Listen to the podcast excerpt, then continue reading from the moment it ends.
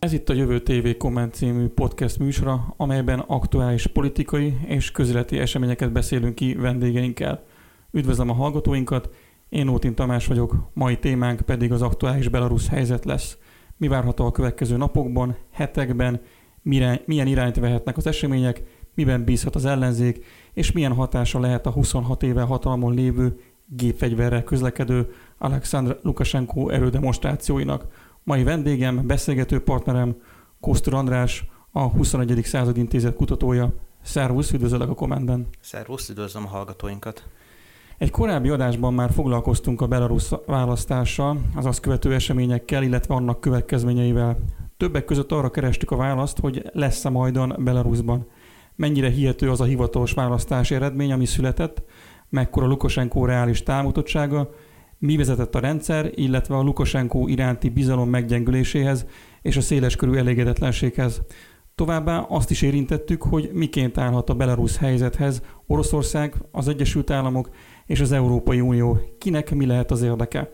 Aki pedig akkor megválaszolta mindezeket a kérdéseket, Stír Gábor külpolitikai újságíró, a Moszkva tér alapító főszerkesztője, a Demokrata és a Magyar Hang hetilapok külpolitikai szakújságírója. A műsor visszakereshető és visszahallgatható a Jövő TV oldalán, azaz a jövőtv.hu oldalon a podcast fül alatt, illetve a YouTube csatornánkon is.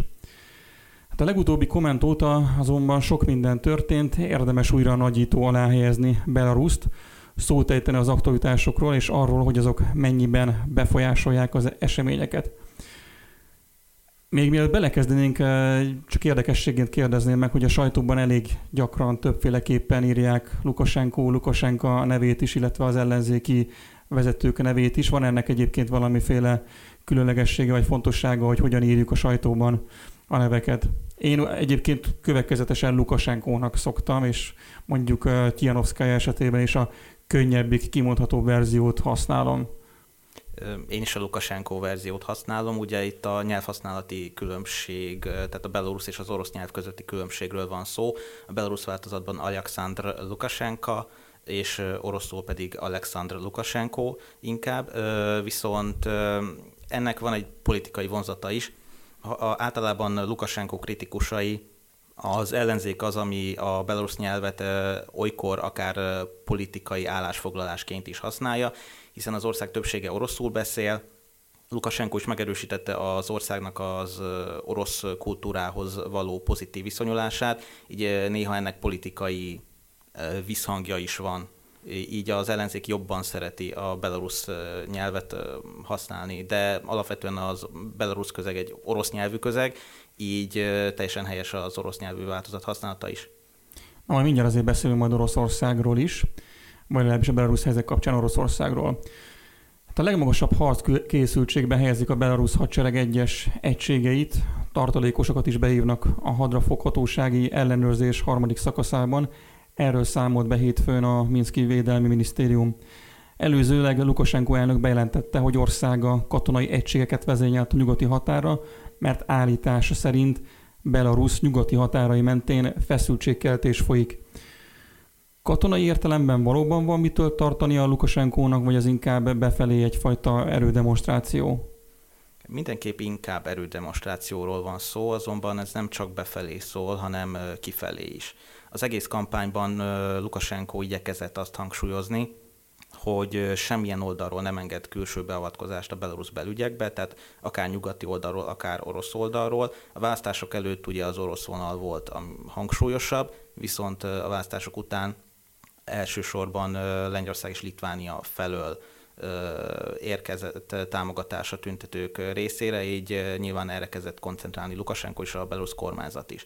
Tehát alapvetően inkább az az üzenete ennek, hogy Belarus továbbra is, illetve Lukasenko továbbra is maga kívánja intézni az ország ügyeit, és nem tűr semmiféle beavatkozást, legyen az akár katonai, akár politikai. Nyilván a katonai beavatkozásnak viszonylag csekély az esélye, de tehát Ezek egyébként nagyon gyorsan változhatnak, tehát láttuk 2014-ben is viszonylag hamar, hirtelen az egész világot meglepő módon történt például a krímnek az elcsatolása, tehát nyilván ilyen esetek előfordulhatnak, bár ennek valószínűleg csekély az esélye, inkább arról van szó, hogy a politikai nyomás gyakorlással szemben igyekszik üzenni ezzel Lukashenko.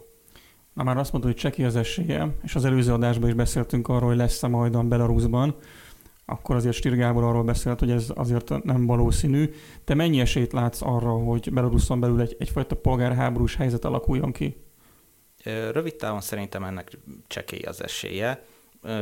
Egyrészt azért, mert a tüntetések hulláma azért már jelentősen lecsillapodott, másrészt pedig azért, mert a belarusz társadalom korán sem annyira radikalizált, mint amennyire mondjuk az ukrán volt, ahol véres incidensekbe, illetve egy háborús, több éven elhúzódó háborús konfliktusba torkollott a, az országnak a politikai irányváltása évekkel ezelőtt.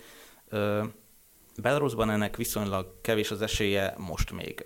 Azonban a tendenciák azt mutatják, hogy a fiatalok körében egyre népszerűbb ott is az európai integrációs vonal, az euróatlanti integrációnak a vonal, amíg ugye az idősebbek a, az eurázsiai integrációt támogatják. A Nyugat-Belarusban azért jóval nagyobb, illetve Minskben a Lukashenko elleni tüntetések támogatottsága, ami az ország keleti felén inkább a kormányzat, ami erősebb, tehát hogy egyfajta kezdeti mm, törésvonal már látszik, ami évek múltán kiéleződhet. Az a kérdés, hogy a Belarus vezetés, akárki is lesz a Belarus vezető az elkövetkezendő években, évtizedekben, hogyan tudja majd ezt a ellentétet majd kezelni, hiszen nyilvánvalóan, hogy nem megfelelő kezelés esetén egyfajta polarizált állapot azért kialakulhat, ami később vezethet majd akár polgárháborúhoz is.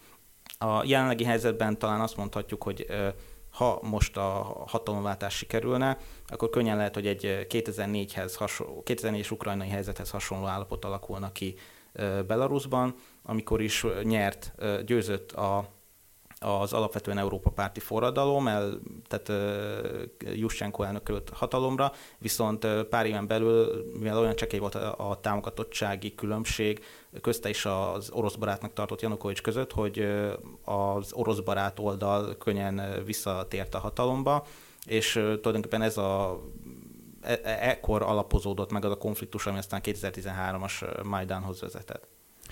Azért Lukasenko is igyekszik egy kicsit a feszültséget élezni, legalábbis a napokban olyan felvételek láttak napvilágot, amelyeken gépfegyverrel lépdelt, a golyóálló mellényt viselve, miközben tízezek vonultak utcára ellene tiltakozva Minskben. Ez kinek és mit akar üzenni? Erősnek akar tűnni Lukasenko, vagy inkább ez pont a félelmet tükrözi? Nem hinném, hogy a félelmet tükrözni, és alapvetően nem is feltétlenül ez jött át abban a környezetben. Arra számított Lukasenko, könnyen lehet, legalábbis egyes feltételezések szerint, hogy a tüntetők, mivel az ellenzék gyakorlatilag a fővárosba hívta az összes hívét, ezért arra számíthattak, hogy valamilyen komolyabb akciókra készülnek, akár erőszakos akciókra. Azt láthattuk, hogy nagyon komolyan megerősítették a kormányzati épületek védelmét, a második világháborús emlékműveknek a védelmét. Tehát könnyen lehet, hogy Lukasenko tényleg arra számított, hogy a tüntetők meg akarják majd ostromolni az elnöki palotát, és ebben az esetben egyfajta szimbolikus gesztus lett volna, hogy ő is a fegyverrel a kezében van ott, hiszen pont akkor, amikor megérkezett a függetlenségi palotába, ami ugye az elnöki rezidencia, akkor a közelben voltak még a tüntetők. Tehát ez egy ilyen jellegű szimbolikus gesztus volt. Másik kérdés az, hogy ennek végül nem volt realitása, a tüntetők nem akartak kormányzati épületeket ostromolni, és hazamentek, így egy kicsit furcsa látszatot keltett ezzel, ahogy Lukasenko helikopteren köröz az gyakorlatilag kiürült város felett. Viszont alapvetően ez, tehát azt az üzenetet közvetítette, amit gyakorlatilag a 9 választások utáni erőszakos cselekmények is, hogy Lukasenko nem tervezi átadni a hatalmat, és amennyiben erőszakos úton próbálnák eltávolítani a helyéről, akkor a végsőkig harcolni fog. Tehát gyakorlatilag, hogy úgymond inkább Assad megoldását fogja választani, mint Janukovicsét, hogyha a nemzetközi hasonlatokhoz próbálnánk nyúlni. Svetlana Tianovskaya ellenzéki vezető az Európai Parlament külügyi bizottságában egyébként azt mondta, hogy békés forradalom zajlik. Az ellenzék kész tárgyalni, de nem adja fel a küzdelmet. Miben bízhat Tianovskaya? Hát az ellenzék legnagyobb reménysége talán az volt, hogy a legnagyobb üzemeket, gyárakat sikerül sztrájkba szólítani. Ez azonban nagyon hamar lecsillapodott, talán sikerülhetett is volna, azonban Lukasenko átvette a kezdeményezést, körbejárt az ország legfontosabb üzemeit, ahol nagyobbak voltak a, a tiltakozó csoportok, személyesen beszélt a tüntetőkkel, eleinte nagyon agresszív stílusban, amire az gondolhatnánk, hogy akár kontraproduktív is volt, viszont a későbbiekben ö, már jóval nyugodtabban, kiegyensúlyozottabban, egyfajta atyáskodó stílusban beszélt a, a gyári munkásokkal, és próbálta megértetni azt, hogy elsősorban az államüzemek lesznek azok, amik egy éles gazdasági, gazdaságpolitikai irányváltást majd megszenvednek. Valószínűleg ezt a, az üzemi dolgozók is, akik között többen vannak, akik szintén idősebb generációhoz tartoznak, és mondjuk még emlékeznek a 90-es évek válságára, tehát ők alapvetően nyilvánvalóan ezt az álláspontot is el tudták fogadni, így ezek a sztrájkok, amik az üzemeket fenyegették, ezek könny- úgy csillapodtak le, hogy gyakorlatilag nem történt leállás egyik nagyobb üzemben sem. Viszont tehát enélkül pedig meglehetősen nehéz lesz tényleg akár békés tüntetések, akár óriási tömegtüntetések révén is valós eredményt elérnie az ellenzéknek, hiszen magát a rendszer alapjait nem ingatja meg. Tehát igazából csak abban bízhatnak, hogy lesz olyan nemzetközi nyomás Lukasenkón, ami tárgyalásokra kényszeríti. Ennek az eredményei már talán látszanak, tehát Lukasenko úgy tűnik nyitott a tárgyalásokra, azonban ki akarja kényszeríteni, hogy ezek a saját feltételei szerint történjenek majd. Annak egyébként mennyi esélye van, hogy új választást írjanak ki, vagy hogy megtörténhet-e a szavazatok újra számlálás? Ugye Kianovszkaja arról is beszélt, hogy nemzetközi szervezetek bevonásával hajlandóak tárgyalni a belorusz hatóságokkal? Hát a szavazatok újra számlálásának a gondolatát szerintem már elvethetjük, hiszen nyilvánvalóan amennyiben újra is számolnák valószínűleg az ellenzék, hogyha nem nekik kedvező eredmény jön, neki úgyse fogadná el, mondva meghamisították ezeket a jegyzőkönyveket, sőt eleve végeztek ellenzékiek olyan számításokat a beküldött jegyzőkönyvekről szóló fényképek alapján, amelyek szerint Lukasenko olyan 58% körüli eredménnyel győzött, azonban ők azt állítják, hogy ezek a jegyzőkönyvek is már hamisítva lettek, így ennek nyilvánvalóan innentől kezdve ez már ugye, tehát az ember maga dönteti el, hogy kinek hisz. Viszont új választásokra sincs nagyon esély. Ugye Lukasenko azt mondta, hogy tehát hogy akár le is lőhetik, de akkor sem ír ki új választásokat. Később már ugye azt nyilatkozta, hogy először alkotmányreformot hajtanak végre, és majd utána lehetnek új választások. Én egy ilyen forgatókönyvet még valószínűleg tartok, tehát, e, tehát afelé haladnak a dolgok, hogy lesznek politikai változások Belarusban, viszont hogy az ellenzék követeléseit teljesítsék, ez jelenleg nem valószínű. Ehhez kapcsolódó, hogy Maria Kalesnikava, a belarusz ellenzék vezetőjének egyetlen még az országban maradt és be nem, be nem börtönzött vezéralakja, a Válasz Online-nak adott interjújában kijelentette, hogy fizikailag elképzelhetetlen, hogy Lukasenko még öt évet kormányozzon. Szerint ugyanakkor nem forradalom, hanem evolúció zajlik Belarusban, ez pedig az emberek gondolkodásmódjára értette.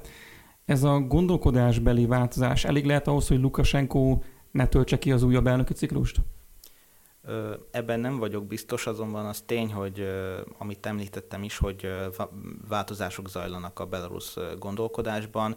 Nyilvánvalóan ez az, amit Lukasenko is hangsúlyoz több beszédében, hogy az emberek már nem emlékeznek a, a 90-es éveknek a krízis helyzetére, ami gyakorlatilag Lukasenko legitimációját a mai napig adta, hiszen Lukasenko átvészelte azt a krízist, amiben a legtöbb poszt ország majdnem, vagy akár Ukrán esetében mondhatjuk, hogy szinte teljesen belefullad, nem alakultak ki oligarchikus klánok, megfékezte a bűnözést, és megtartotta az országnak a nagy gyárait, így megőrizte az emberek munkahelyét. Ez biztosította neki 25 éven keresztül a, a legitimációs bázisát. Ez azonban azzal, hogy felnőtt már gyakorlatilag szinte nem is egy, hanem tehát 25 év alatt nyilván rengeteg olyan szavazó joggal rendelkező polgár van már Belarusban, aki ezekre egyáltalán nem emlékszik, nem emlékszik más elnökre, mint Lukasenko. Nyilvánvalóan egyfajta elégedetlenség kialakult és ezek az, tehát ők alapvetően már egy másfajta világra vágynak, mint amit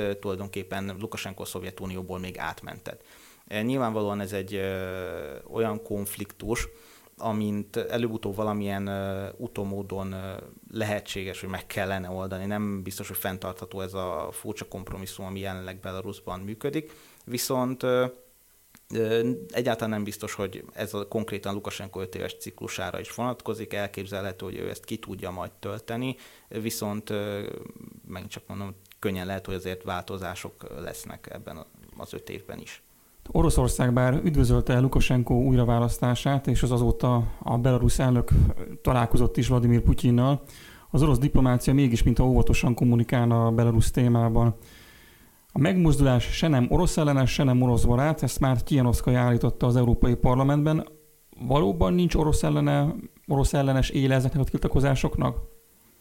Hát ugye Kianoszkaja azt is állította, hogy se nem Európa párti, se nem Európa ellenes ez a tiltakozás. A következő mondatában gyakorlatilag már azt mondta, hogy Belarus is az európai népek családjához akar tartozni, tehát hogy van némi diszonancia a mondani valójában alapvetően nem tűzött zászlajára orosz ellenes jelszavakat ez a tiltakozás, ennek valószínűleg nem is lenne különösebb eredménye ma még Belarusban, viszont mm, a, vannak erre utaló jelek. Tehát ezt láthatjuk, hogy például az, rögtön az első napokban, amikor kitörtek a, tehát a súlyos harcok zajlottak Minsk utcáin, akkor a tüntetők egyik legfontosabb bázisául szolgáló Nexta nevű Telegram csatornán megjelentek olyan hírek, egyértelműen hamis hírek, hogy orosz különleges osztag, a Spetsnaz támogatja a belarusz rendőröket a tüntetők megfékezésében, amit utána ők maguk távolítottak el, azonban ö, mégis jellemző arra, hogy alapvetően milyen séma szerint próbáltak volna elindulni, hogy nem biztos, hogy távol állt volna tőlük egy, egy kievi típusú megoldás. Azonban ennek nem lenne valószínűleg nagy foganatja. Nyilván az oroszokat például nyugtalaníthatja az, hogy a fehér-piros-fehér zászló, az például a, azt például használták a, a németekkel kollaboráló belaruszok a második világháború idején. Tehát ez is egy olyan jel, ami, ami aggasztó lehet az oroszok számára, hiszen hasonló történt mondjuk Ukrajnában is, amikor szintén a, a németekkel is kollaboráló ö, nacionalisták ö, jelképei előkerültek. Ma még persze nyilván Belarusban ennek nincs akkora támogatottsága, és a gazdasági összefonódottság miatt ez nem is lenne reális, hogy egy teljes fordulatot hajtson végre az ország, viszont Oroszország óvatosságát az is megalapozhatja, hogy ennek a konfliktusnak nyilván az a tehát, hogy, hogy ne, prób, tehát ne kényszerítse ki gyakorlatilag, hogy orosz ellenessé váljon ez a, a konfliktus, hiszen ez egy adóász lenne. Mondhatjuk azt is, hogy Lukashenko gyakorlatilag kiúzta a tüntetések egyik méregfogát azzal, hogy hónapokon keresztül orosz veszéllyel fenyegetett, azzal, hogy Oroszország akar beavatkozni a választásokba, Oroszország akarja destabilizálni a, a helyzetet, hiszen innentől kezdve, hogy tulajdonképpen a választások előtti napokig egy egyre éleződő konfliktusnak lehetünk tanulni Moszkva és Minsk között, meglehetősen furcsán, illetőleg megkérdőjelezhető módon hatottak azok az állítások, amik mondjuk Oroszországot látják a Lukasenko kemény keze mögött. Tehát ilyen szempontból továbbra is Oroszországnak az lehet az érdeke, hogy ez így is maradjon, meghúzódjon a háttérben, és próbál, tehát arra játszik rá, hogy Belarusban a hatalom maga tudja kezelni ezt a helyzetet. Ugye említetted, hogy az oroszoknak akkor ezek szerint, ha jól értem, akkor nekik inkább az a jó, hogy a mostani rendszer marad, tehát Lukasenko a helyén marad, de az lehetséges, hogy az ellenzék felé is van valamilyen kapocs Oroszország részéről? Az ellenzék felé volt kapocs Oroszország részéről, hiszen az egyik bebörtönzött ellenzéki jelölt, a pénzmosással vádolt Viktor Babariko 20 éven keresztül a Bel Bank, tehát a Gazprom egyik lányvállalatának a az elnöke volt. Tehát az ő tanácsadói környezetéből is többen találkoztak orosz politológusokkal. Tehát ilyenfajta kapcsolat volt, és alapvetően Oroszországban nem mindenki, az orosz elitben nem mindenki elégedett azzal, ahogy Lukasenko irányítja az országot, hiszen Lukasenko meg lehetősen öntörvényű vezető, ráadásul az ország gazdasági rendszere, amiben túlsúlyban van az állami tulajdon, szintén nem kedvező mondjuk az orosz üzleti körök számára. Ennek ellenére Putyin és Lukasenko között a kapcsolat az viszonylag végigbaráti maradt, legalábbis amit a nyilvánosság előtt láthatunk. Így alapvetően megmaradt megmaradt Oroszország Lukasenko pártján, hiszen jelenleg nincsen reális orosz barát vagy orosz barátabb alternatívája, aki, a, aki legalább ilyen szinten tudná tartani, folytatni azt a vonalat, amit ő képvisel. Te is említetted azt, hogy Tianovszkaja többek között arról is beszélt, hogy az Európai Unióval kapcsolatban is semleges álláspontot képvisel, és hogy geopolitikai manőverről sincsen szó. Most ugye sokat beszéltünk az orosz szemszögről, de mondjuk a Nyugat, vagy az Európai Unió, vagy az Európai Unió egyes tagállamait, főleg mondjuk inkább Lengyelországra gondolok, nekik mi lehet a geostratégiai cél, illetve mi adja Belarus geopolitikai jelentőségét? Lukasenko a választások előtti egyik interjújában mesélte el egy érdekes történetet. 2008-ban, amikor a grúz konfliktus zajlott, akkor mindenki azt várta, hogy Lukasenko majd elismeri a szakadár grúz köztársaságokat, hiszen Oroszország első számú szövetségese. Azonban Lukasenko állítása szerint akkor a korabeli NATO főtitkár kérte meg arról, hogy ezt ne tegye, mondván, amennyiben ezt megteszi, abban az esetben őt majd az összes többi posztszovjet és az oroszokkal barátságos állam követni fogja, viszont így a nyugat kénytelen szankcionálni ezt, és például lekapcsolhatják Belaruszt a, a SWIFT nemzetközi fizetési rendszerekről. Tehát tulajdonképpen ilyen szempontból van jelentősége a nyugat számára a Lukasenko álláspontjának. Ez a kettős, tehát úgymond több irányú politika, amit ő eddig folytatott, ez viszonylag kedvező volt a nyugat számára, hiszen ugyan kitartott az oroszok mellett, azonban nem, tehát hogy nem mindig támogatta százszázalékosan az orosz álláspontot. Láthattuk például, hogy az ukrán-orosz konfliktusban is igyekezett inkább egy közvetítő, mint sem az oroszokkal, oroszok oldalára álló szerepet betölteni és ilyen szempontból az elmúlt éveknek ez a több irányú külpolitikája, amit folytatott Lukasenko, az a nyugat számára is viszonylag kedvező volt, főleg, hogy ennek az alternatívája gyakorlatilag az volt, hogy Belarus egyértelműen, tehát egy jóval szorosabb kapcsolatban kerül majd Oroszországgal. Ugyanez lehet tulajdonképpen a mostani tüntetéseknek is a tétje. Azt láthatjuk, hogy viszonylag mérsékelt a nyugati reakció, tehát ők nem szeretnék azt, hogy valószínűleg nem szeretnék azt, hogy elhamarkodott lépésekkel teljesen úgymond Oroszország ölébe lökjék Belaruszt, hiszen könnyen lehet az, hogyha most megpróbálnak aktívabban beavatkozni és komoly szankciókkal sújtani a belarusz rezsimet, akkor az még jobban Oroszország és Kína felé fordul. Tehát ezt szeretnék jelenleg valószínűleg a nyugaton elkerülni, ennek ellenére nyilvánvalóan érde, tehát nyilvánvalóan megpróbálják ebből a helyzetből leg, lehető legtöbbet kihozni, ami valószínűleg jelenleg az, hogy pozíciókat harcolnak ki az ellenzék számára egy parlamenti reform révén, tehát hogyha a parlament súlya Belarusban megnövekedne az elnökhöz képest, és mondjuk kialakulna egy olyan rendszer, ami a jelenlegi kizárólag egyéni képviselői választói rendszerből egy listás választási rendszer felé mozdulna el, abban az esetben azért jelentős tényezővé válhatnának a nyugatbarát ellenzékiek, és így hosszabb távon, stratégiai távon tudnának pozíciót fogni Belarusban, ami nyilvánvalóan megváltoztathatná a belorusz politikai helyzetet. Jelenleg valószínűleg erre nincs tehát gyors, rövid távon erre nincs esély, hogy ezt megváltoztassák. Tehát nyilván a súlyosabb szankciók azok valószínűleg csak az orosz befolyást tudnák növelni. Legalábbis így láthatják a nyugaton. Ha a mostani tüntetések azok tegyük fel elcsendesednek, és Lukasenko pedig hatalomban marad, akkor szerinted ez mit jelent majd a külpolitikai mozgás terére nézve? Tehát most ugye beszéltünk arról, hogy a nyugatnak mi lehet az érdeke, például az, hogy Belarus ne lökjék teljesen Oroszország és Kína ölébe, az oroszoknak pedig az lehet az érdeke, hogy azért egy stabil baráti ország állam maradjon mellettük, de Lukasenko is ugye próbált egyensúlyozni Oroszország és nyugat közé, az elmúlt hónapokban, években azért tett gesztusokat a nyugat irányába is. Mennyire lesz neki mozgástere ezután a választás után kialakult feszültség lecsengésével? Hát ez sok mindentől, sok mindentől függ.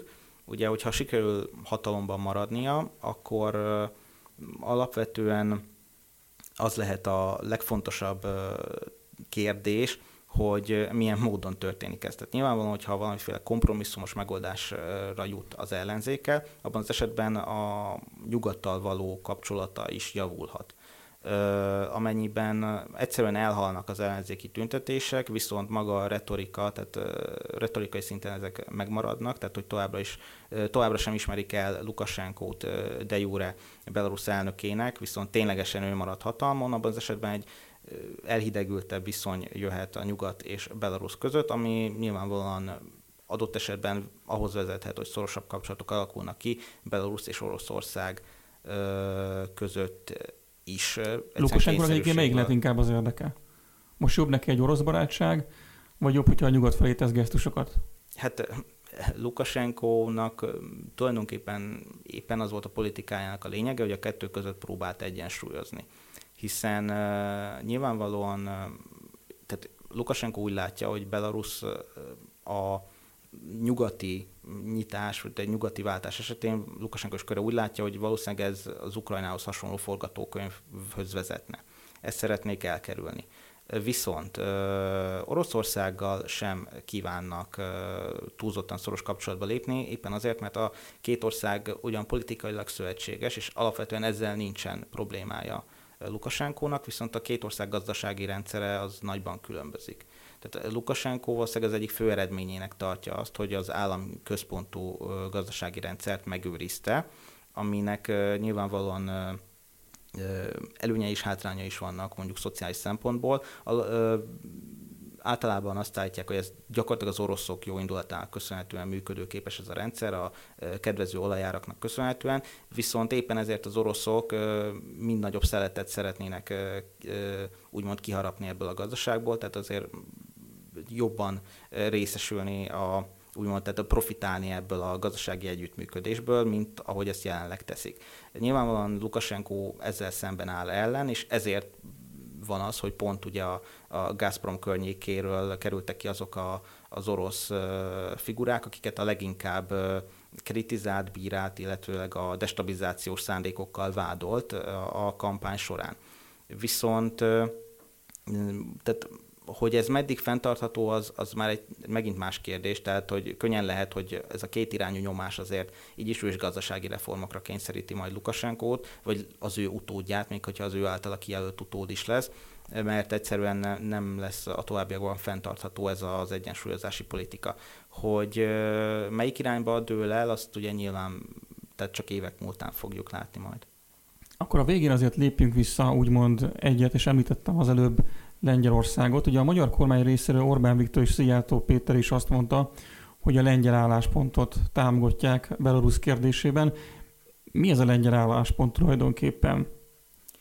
Tehát a lengyel álláspont ö, olyan szempontból határozott, hogy mindig határozottan alkalmazkodik a lezajlott eseményekhez, mert ö, tulajdonképpen, hogyha az első napokban egy keményebb retorikát hallhattunk, akkor most már inkább a a tárgyalások felé hajlik a lengyel vezetés is, mivel látják azt, hogy nem lesz Belarusban, nem fog olyan lendü- valószínűleg nem fog olyan lendületet felvenni ez a tüntetés hullám, hogy megdöntse, elsöpörje Lukasenko rendszerét, tehát így is új tárgyalásokra lesznek kényszerülve. Nyilván jelenleg még a lengyelek, litvánok és a belorusz ellenzék is ö, azt követeli, hogy a választások eredményét semmisítsék, megírjanak ki új választásokat, adják át a hatalmat az ő általuk kijelölt koordinációs bizottságnak, vagy legalábbis vonják azt be, vagy jelöljék ki, mint az alkotmányreformnak a, a végrehajtó szervét, de hogy ö, ezeknek jelenleg nincs realitása. Nyilvánvalóan itt most arról van szó, hogy a két fél emeli a téteket, tehát ez egy ö, hosszas politikai küzdelemnek a, kezdete lehet. Nyilván mind, mind a két fél egyenlőre még többet mond és többet követel annál, mint amit valójában elérhet. A vége pedig valamiféle kompromisszum lesz, ami aminek a legvalószínűbb kimenetele egy, egy, egy parlamentáris reform, tehát hogy egy, az elnök jogköreit csökkentő alkotmánymódosítás. Az elkövetkezendőben biztos lesz még miről beszélni Belarus kapcsán. Én minden esetre most köszönöm szépen, hogy válaszolta a kérdéseinkre. A hallgatóink Kosztur Andrást, a 21. század intézet kutatóját hallhatták. Köszönöm, hogy a legfontosabb kérdéseket megválaszoltad. Én köszönöm a meghívást. Hallgatóinak pedig szintén köszönöm a figyelmet, igyekszünk a jövőben is a kommentben a legfontosabb témákkal foglalkozni. A jövő tévét nézzétek és olvassátok, a jövő rádiót pedig hallgassátok.